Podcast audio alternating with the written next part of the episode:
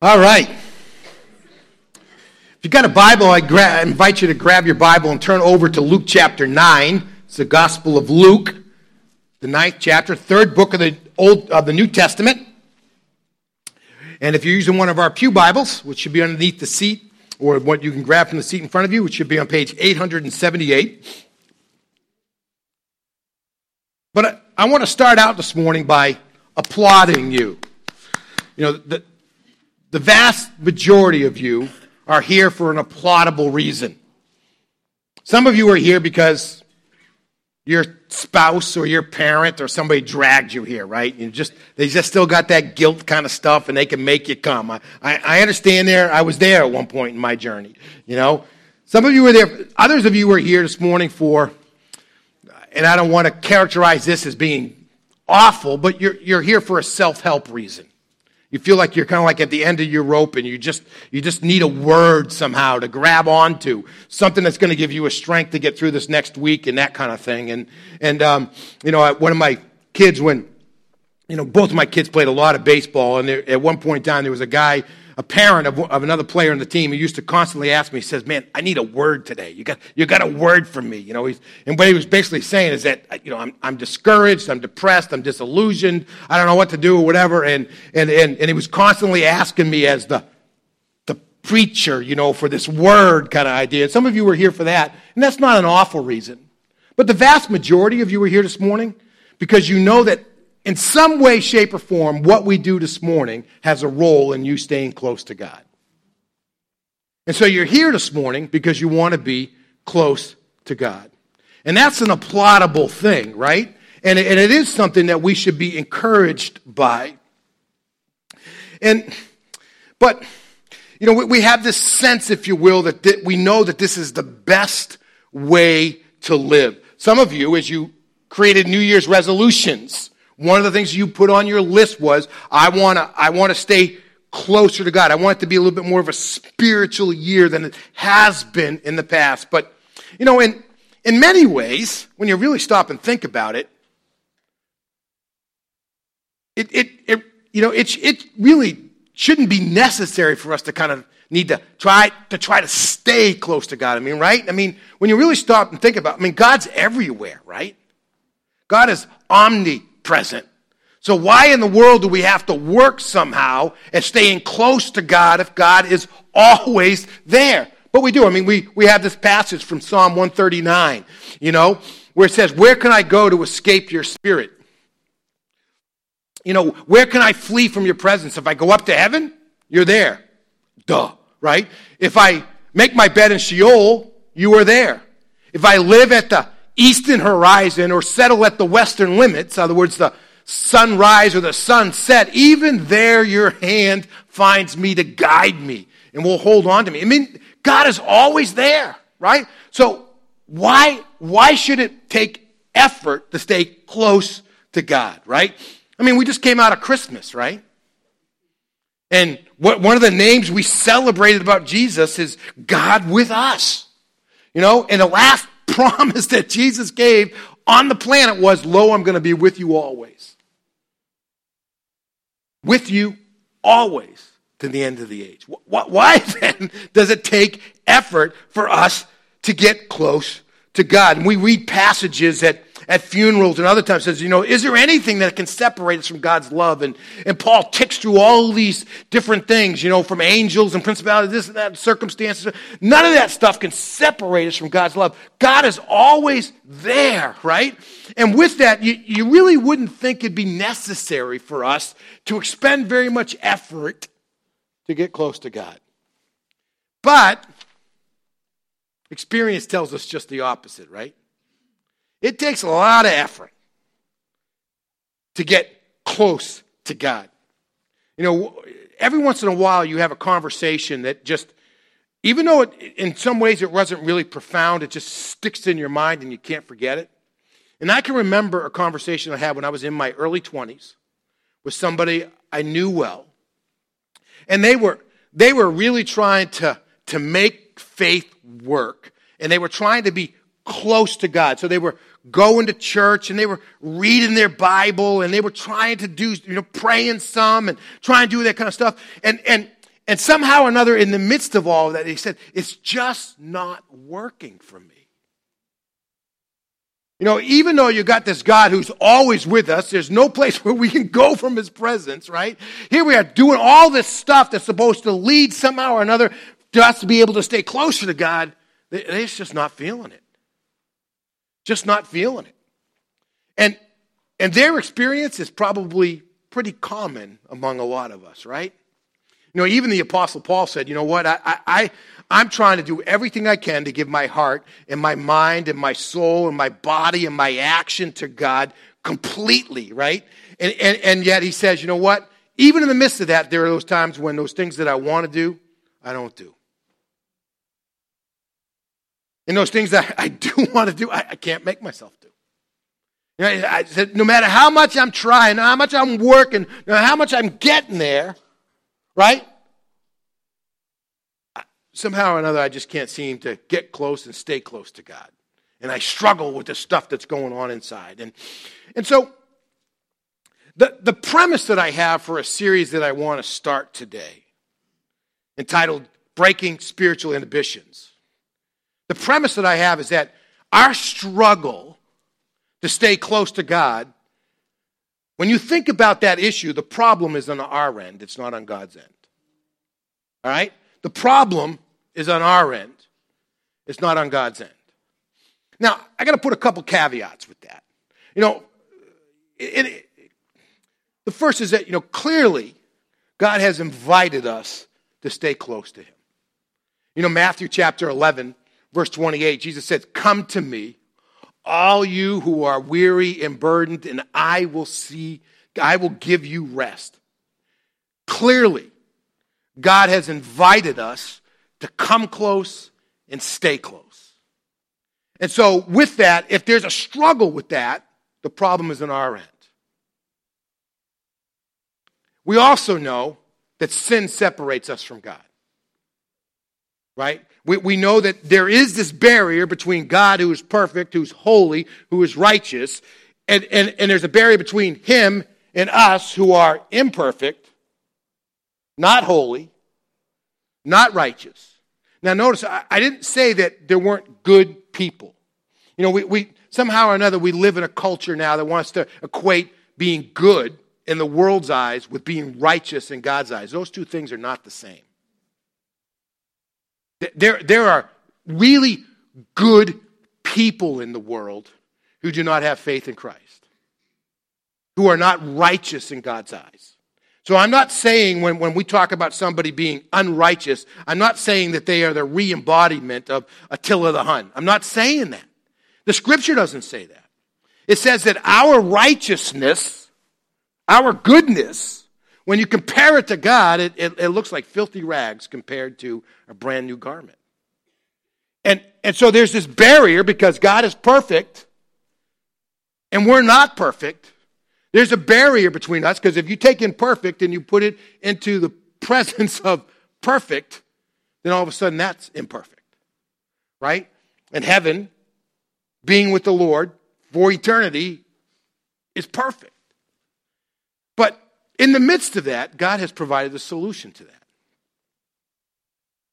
For unto you today is born in the city of David a Savior.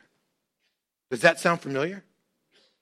We just read those verses in the last month, month and a half, right? Somewhere along in that journey. Just the announcement of the angels to the shepherds. Today is born for you a Savior. God has provided us a Savior. Jesus stepped onto the planet in the person of Jesus Christ, born as an infant, but he came for one singular purpose to give his life as a ransom for many and the presence of the Savior in the world. For God so loved the world that he gave his only begotten Son, this Savior, that whoever so believes in him should not perish. God has provided a solution for that barrier between us and God. So we know that not only has God specifically invited us to come to him, so that we can stay close to him and with that have our burdens uh, alleviated, if you will. God has in the in is also made that 100% possible because he's given us a Savior. Now, if you don't have faith in the Savior, being close to the Father is not possible. It's not. You know, uh, you can, you can do all the good things you want to do in the world, and you can have a ton of people who will show up at your funeral and say, This is one of the best people I ever know in my entire life. And you're not going to be close to the Father without faith.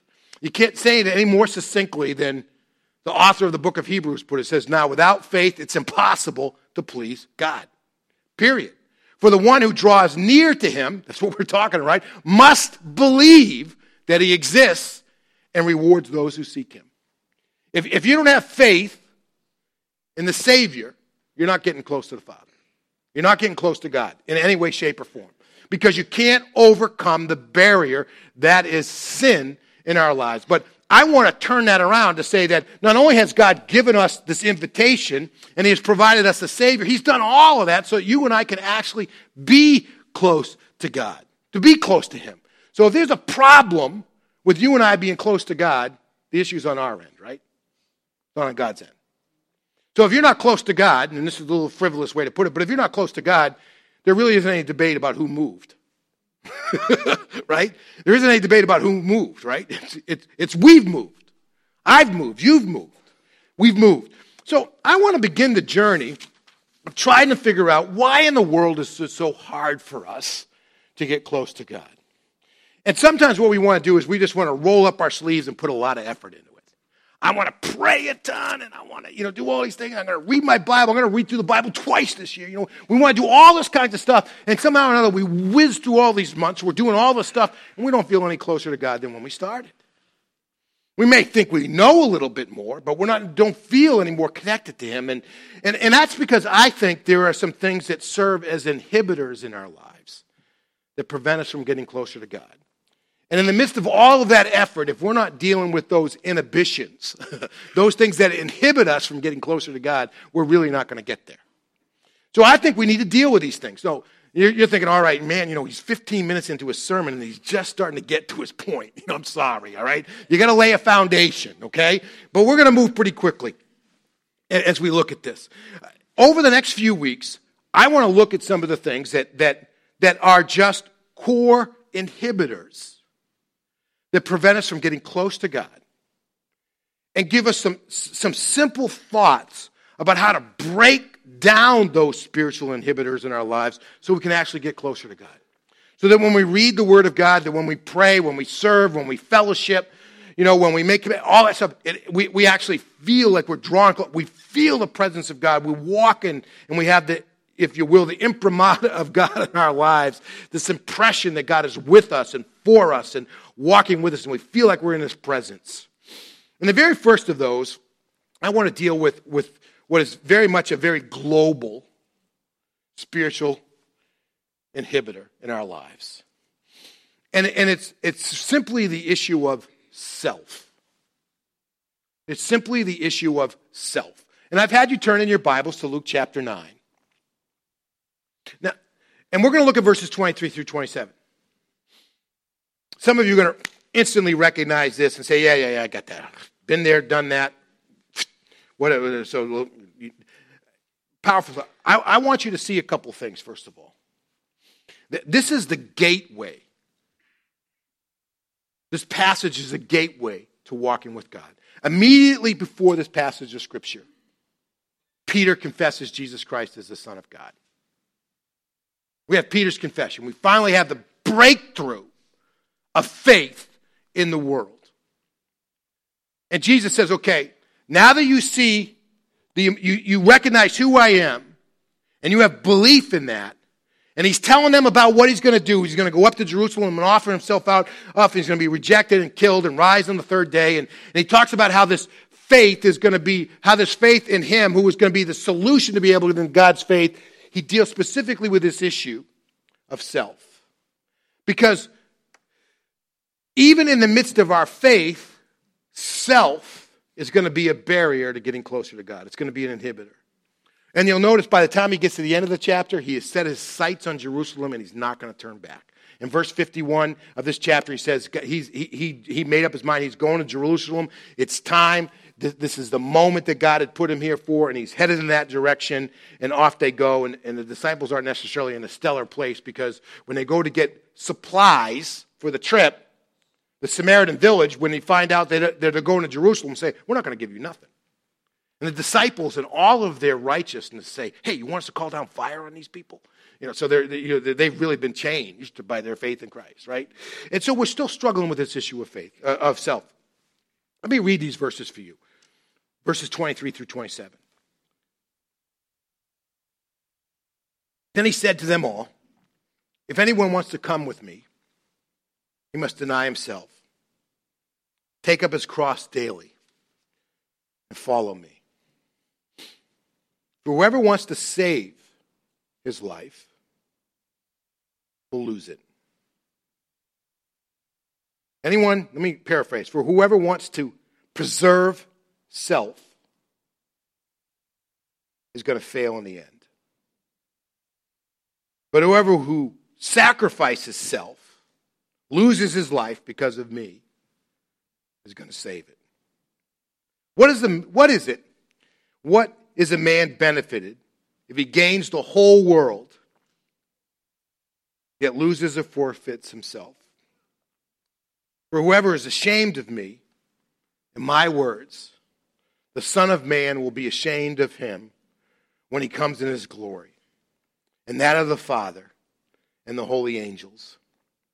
I tell you the truth, which you can count on this. There are some standing here who will not taste death until they see the kingdom of God.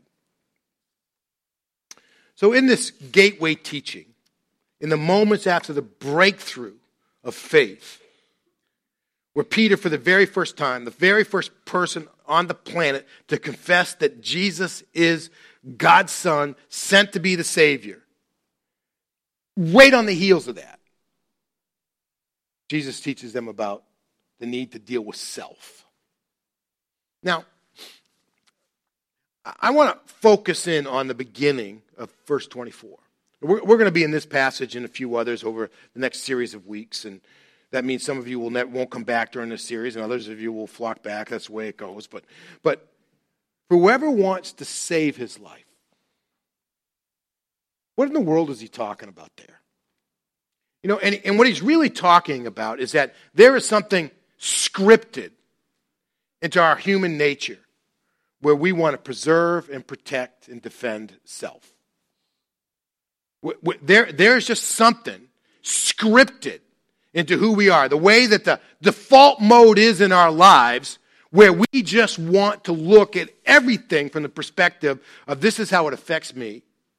And if it doesn't really, you know, can, we see everything from, a, from our perspective, from, from where, we live in a self centric world.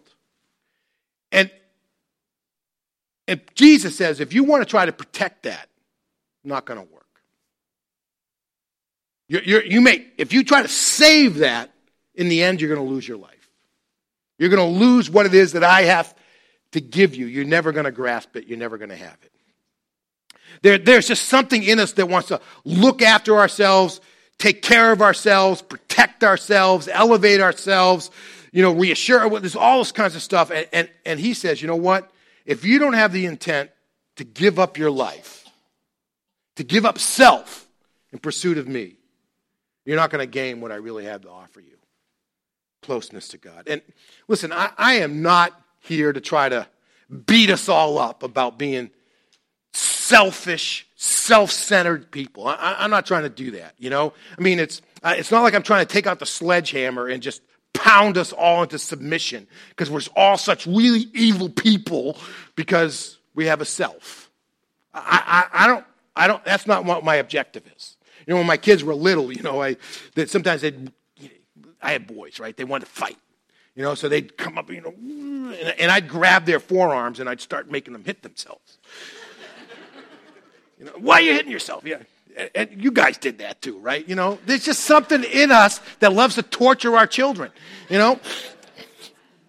And then you pray that they have kids who will, that they can torture, right? Because they deserve it, you know, to get back. So, anyways, I'm off track, right? There we go. I, I, I want to prompt you to beat yourself up a little bit this morning. I don't want to be the one who does it. I want to encourage you to just a little bit. Because, and, and let me just throw out some words that we use a lot in our society. And as God's people, a lot of times we embrace all of these without being very discerning. And with that, we, we, we build this fence, this moat around self that we make it impregnable, and God's Spirit can't really get there. And then we put in all this effort to try to get closer to God who's always with us, and we don't really get there because self is in the way. Let me, let me just use some, throw some terms around. We use words a lot in our society today that we embrace, things like self image, self respect, right? Self esteem. We talk about self realization and self development and self actualization and self determination and all these kinds of things that just go on and on, right? And, and none of these things, if put in the right context,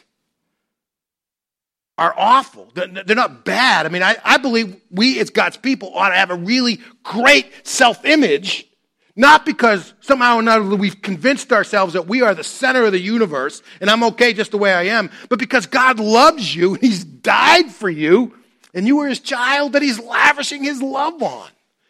But we, we take all of this stuff and we use it to build this moat around self. So when we think about self, you know, it's very easy for us to slip into a mode and say, well, what are my interests? What are my preferences? What makes me feel comfortable? What are my goals? What about my wants? What about my needs? And the list just kind of goes on and on, right? And Jesus says, you know what? If you don't take self and somehow or another lay it at the foot of the cross, you're not going to really be able to hold on to self because you're not going to get what I can really offer you in Jesus Christ as the Savior of the world. If you try to save self, you're going to lose it. And, and, and, listen, we could go through many different places and see how self, self interest, self wisdom, self determination, you know, those kinds of self, all that kind of stuff led to tremendous disobedience to God. I mean, Adam and Eve were given everything by God. Yet, but when it was pointed out that they were restricted in one area of what they could do, self. Who, who's, who, who, who has the right to tell me that I can't do anything? And his assertion of self. Jesus is going to die in the next few chapters in the book of Luke. It's because the, the leaders said, you know what, we, we have to do this to preserve ourselves. It's better that one dies, right, for the nation than for the whole nation. It's about self. And, and we build this moat around it, right? So, what are you supposed to do about self? You know, if, if, if you and I somehow or another need to get self out of the way, we need to build the bridge over the moat and drain the pond. What, how do we begin to push to the side these issues of, you know, what makes me feel comfortable? You know, you know, I don't want to change in that way. Don't make me sad. Well, how do we get rid of that stuff? And, and Jesus offers us a few things in here to look at.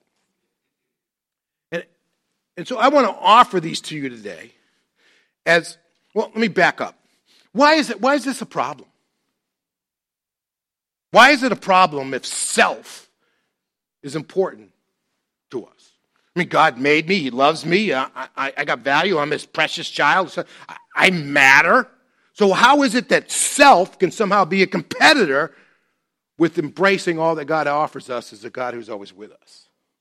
You know, and let me, let me give you a why statement. And this, let me use a really silly illustration that hopefully, you know, when you watch or read the story of Cinderella, it's not the pumpkin turning into a chariot that's really the point, is it? It's not the mice becoming Clydesdales who pull the chariot that's the point, right? It's, it's the fact that Cinderella is the star. When it comes to the story of our lives, God is the star. And we're just props in the midst of all of that. And when we elevate those up to have compete with the star, we, we lose the story. It's just not the same story anymore. The story's not about Cinderella anymore. It's about the pumpkin that became a chariot. And it's not the same story. And, and the reason why self gets in the way of you and I being close to God is because this is our lives are God's story. It's not our story. And I know that sounds weird, but that's the truth.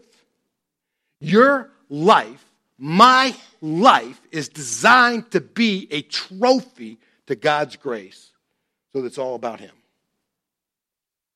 And self gets in the way of all. So, what are we going to do to break down this spiritual inhibitor? And I got four minutes to solve the biggest problem in the entire world for us, right? But I can do it because all things with God, all things are possible. Let me, because you know, the point is, a lot of this isn't the techniques. It's just the very first thing in this is that you have to decide that you're going to deal with self. You know how Jesus starts verse 30 says, "If any man wants." And that's exactly where it starts. If any man wants to come after me, that's where it starts. Have we made a decision that that's what we really want in our lives is to come after Christ? Without that decision, the rest of it's kind of all meaningless. If we have not decided that going after Christ, coming after Him, is the thing that we want, we're never going to deal with the issue of self. It's not. So we have to make that decision to do just that. That we have to, somewhere in the midst of it, say, what I really want is to lose my life so that I can save it. And commit ourselves to doing that. And this is where it's an action, not just an emotion. We're going to, somewhere in our journey, we're going to deal with some verses at the latter part of this chapter where Jesus says to one, one guy, says, hey, come follow me. And he says, you know what, let me go home and say goodbye to everybody first. And then I'll come follow you. And Jesus says, uh-uh. Uh-uh. You know, if, if you put your hand to the plow and you start looking back, says, you know what, if you've, if you've emotionally responded to the call, but you don't take action on it, it doesn't work that way. It's not just an emotion, it's a choice that leads to real action. The second thing beyond decision is that you really have to disconnect from self. You have to really disconnect from self. I think this is why Jesus uses the imagery of the cross. You and I have to find a way to crucify self. We have to disconnect from self. And you know, we've glorified the cross today. I think rightly so on this side of the story. Wouldn't have meant that to these guys. You know, we've got gold chains with crosses on them. We got great looking stained wood on our walls. You can go into some church where they get gold crosses and all kinds of. Great stuff. And, and Jesus, the sacrifice of Christ on the cross has glorified the cross like never. But to everybody else, the cross is the most incredible instrument of torture in the world. You know, right around the time of Christ, a little bit before, like, you know, a couple decades before, one of the, one of the villages in Nazareth was the center of a rebellion against the Romans. And, and the Roman soldiers came in and squished it. They tore the village down, completely destroyed it, was not there anymore. They took most of the, the kids and women off into servitude. And for as far as you could see, the road leading into the village, they crucified men on each side of the road. Just cross after cross after cross after cross saying, Don't do this again. Because this is what could happen to you. Because it was an incredible instrument of torture. Now, Jesus doesn't, it, it, it's not that you and I have to punish ourselves, but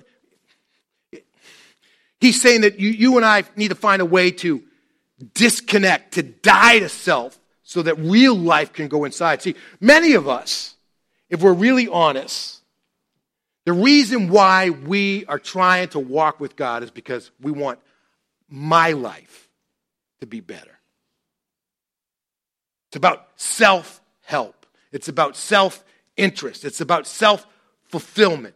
That's never going to work. Not going to work.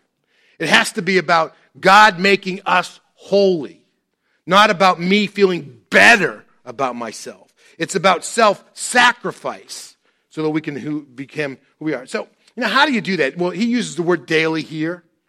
And, and you know, I, again, we don't have the time to go into all of this, but, but there's just aspects in which we need to say, God, today I need you to help me die to self. Now, this doesn't mean that you deny your, you know, this isn't like, you know, no fish on Fridays or what you give up for Lent, that kind of stuff. That's not what we're talking about. What we're talking about is, is, is you say, God, help me die to self. And, and, and I believe the Spirit will say, you know what? Today, you need to think about the way that you use the finances that I've given you in this world. Or maybe the next day it's about, you need to think about the way you, you, you, you handle your physical body. Maybe the way you take care of it or way you're using it sexually or anything in between. Maybe today it's the issue about commitment. You know, there's a lot of folks who just say, you know what, I, I don't want to feel like I have to be anywhere. So I don't want to commit to any ministry, service, or anything else. I, I, I'll go when I want to. I'll go when it feels right, but I don't really want to commit. Or maybe it's about emotions. God will, will say, you know, say, you know, today you need to die to, to certain emotions in your life. Maybe it's about forgiveness or faith. But God will answer those. But there's a sense in every single day we need to say, God, what part of myself is getting in the way of you being Lord? And we need to deal we need to sacrifice that part rather than trying to somehow engage in this process of self help. Just quick illustration. This is exactly what's required in order to have a great marriage. When 32 plus years ago, I said yes to Christina, the fundamental commitment that I made to her was that I will stop thinking about me and I will only think about us. When we say yes to Christ and we want to be close to God, we stop thinking about me and we think about us as a part of the body of Christ. And it's a fundamental change in our lives. It becomes an issue of how do I give myself, away? anyways. Oh, I'm past my four minutes. One last thing. it not only takes a decision and it takes a commitment to disconnect from self, it also takes devotion. Jesus said, Come, follow me. Take up your cross daily and follow me. It takes devotion, it takes a passion, it takes an act of the heart. You know, God really is available to you and I to be close to. He really is available for you and I to be close to? Are we prepared? Are we committed to losing our lives so that Jesus can save them? Let's pray together for just a minute.